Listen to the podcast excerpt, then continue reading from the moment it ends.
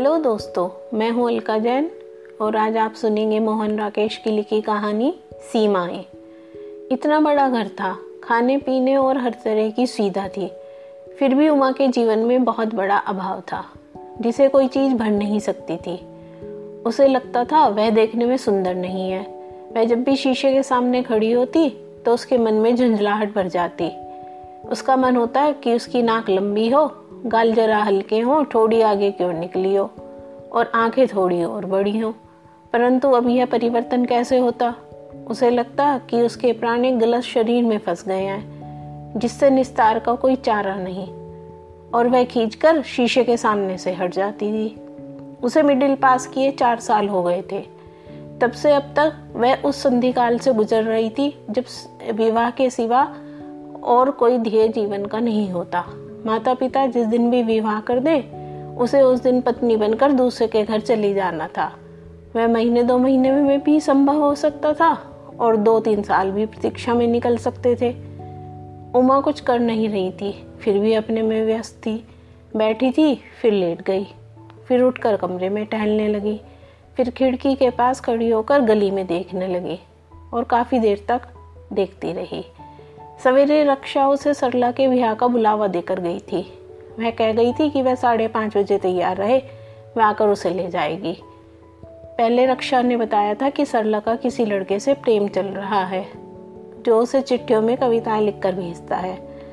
प्रेम शब्द उसे कुदबुदा देता था।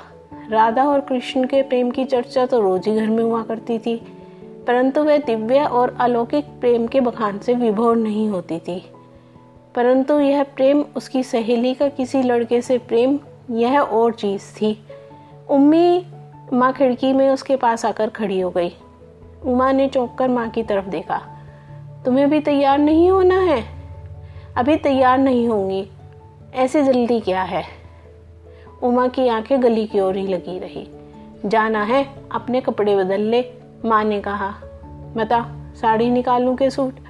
जो चाहे निकाल दो। तेरी कोई मर्ज़ी नहीं। अरे, इसमें मर्ज़ी का क्या?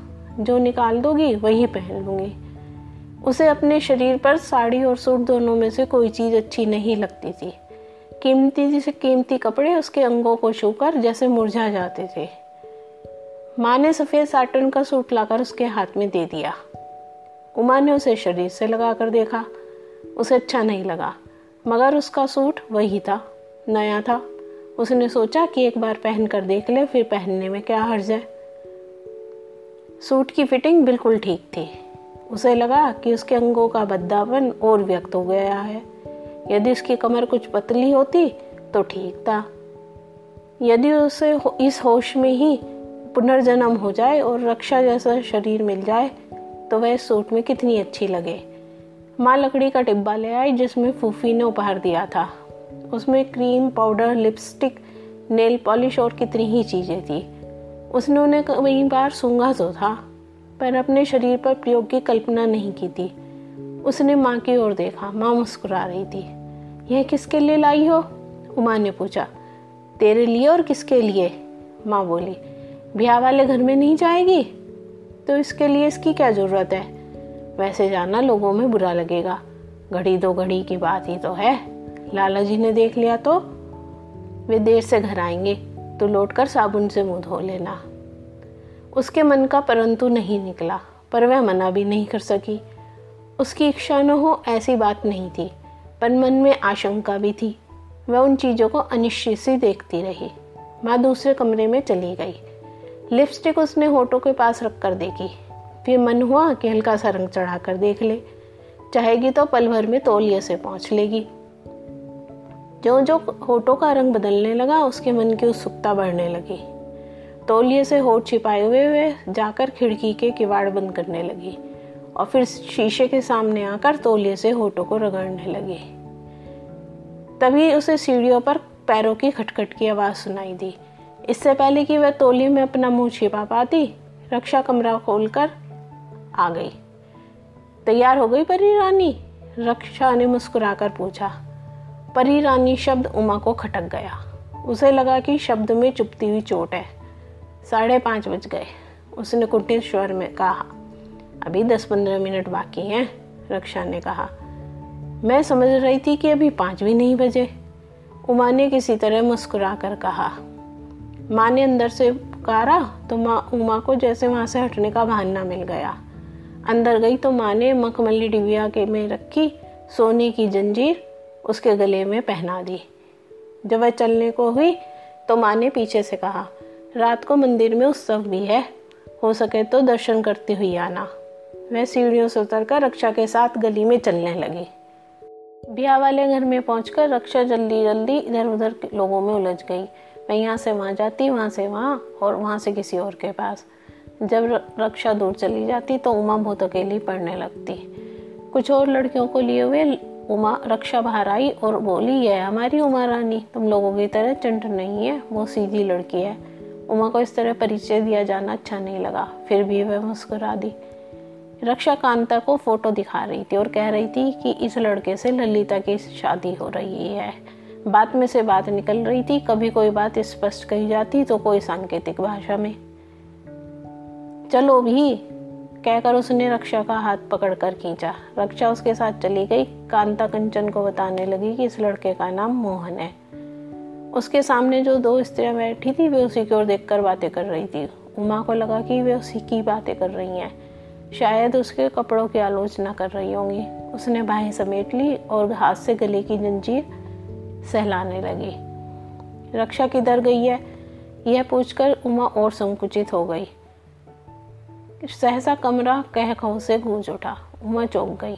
कोई ऐसी बात हुई जिस पर सब लोग हंस रहे थे? उसने सोचा वह भी हंस दे, लेकिन चुप रही। कि हो सकता है उसी के बारे में कोई बात हुई हो। लेकिन जब हँसी का स्वर बैठ गया तो उसे अपने चुप रहने के लिए खेद महसूस हुआ, क्योंकि उसकी चुप्पी सबने लक्षित की थी। वह पश्चाताप से भर गई। बाजों का स्वर दूर से पास आ रहा था।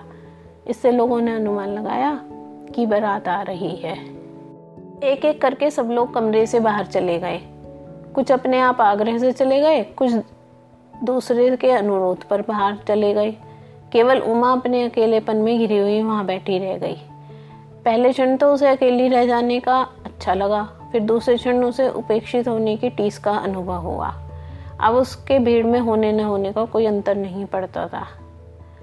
चलो तुम यहाँ क्यों बैठी हो?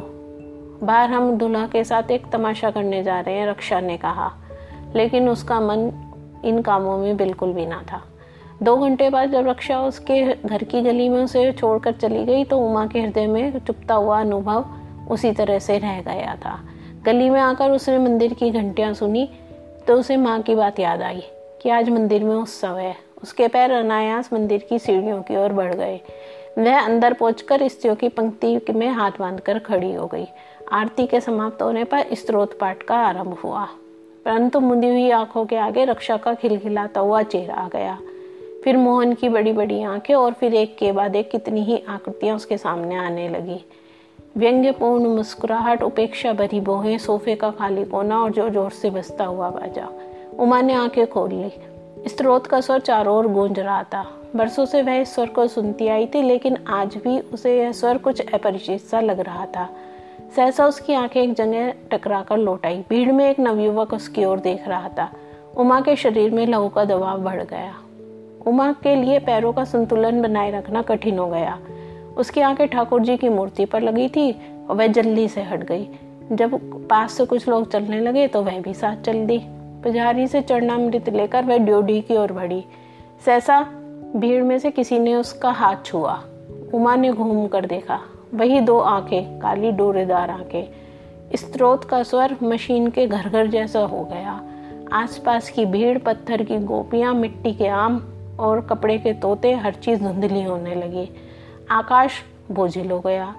केवल एक ज्ञान था कि एक हाथ उसे छू रहा है। यहाँ बाजू के आसपास या कंधे के आसपास। वह बाहर से आती हुई दोस्तियों के साथ उलझ गई। किसी तरह संभल कर जब वह बाहर पहुँची तो हवा का स्पर्श कुछ विचित्र लगा। लहू जो तेज़ी से नाड़ियों में सरसरा रहा था, अब वह कुछ ठंडा पड़ने लगा। तो शरीर में सीरन भर गई। उसके कंधे के पास उस हाथ का स्पर्श जैसे अभी तक सजीव था। उसका मन हुआ कि वे जल्दी से घर पहुँच गए और एक बार खिलखिला कर हंस दे। यह असाधारण क्षण बिल्कुल नई सी अनुभूति छोड़ गए थे। यदि रक्षा उस समय उसके पास होती तो वह हंसती हुई उसके गले में बाहें डाल देती और उसे घसीटते हुए अपने घर ले जाती। उस स्पर्श को एक बार छू लेने के लिए उमा का हाथ अपने कंधे पर उसी भाग की ओर उठ गया। वह स्पर्श जैसे ही वहाँ अपनी निश्चित सांप छोड़ गया था। अचानक उसके पैर लड़खड़ा गए और वह रुक गई। उसका शरीर पसीने से भीग गया। अंधेरे रंग गहरे गहरे हो गए। उस स्पर्श का आवाज़ तो वहाँ था, पर सोने की जंजीर उसके गले में नहीं थी। तो ये थी आज की कहानी। आशा है आपको कहानी पसंद आई होगी। अगर आपको ये कहानी पसंद आई हो तो मेरा पॉडकास्ट सुनते रहिए। धन्यवाद।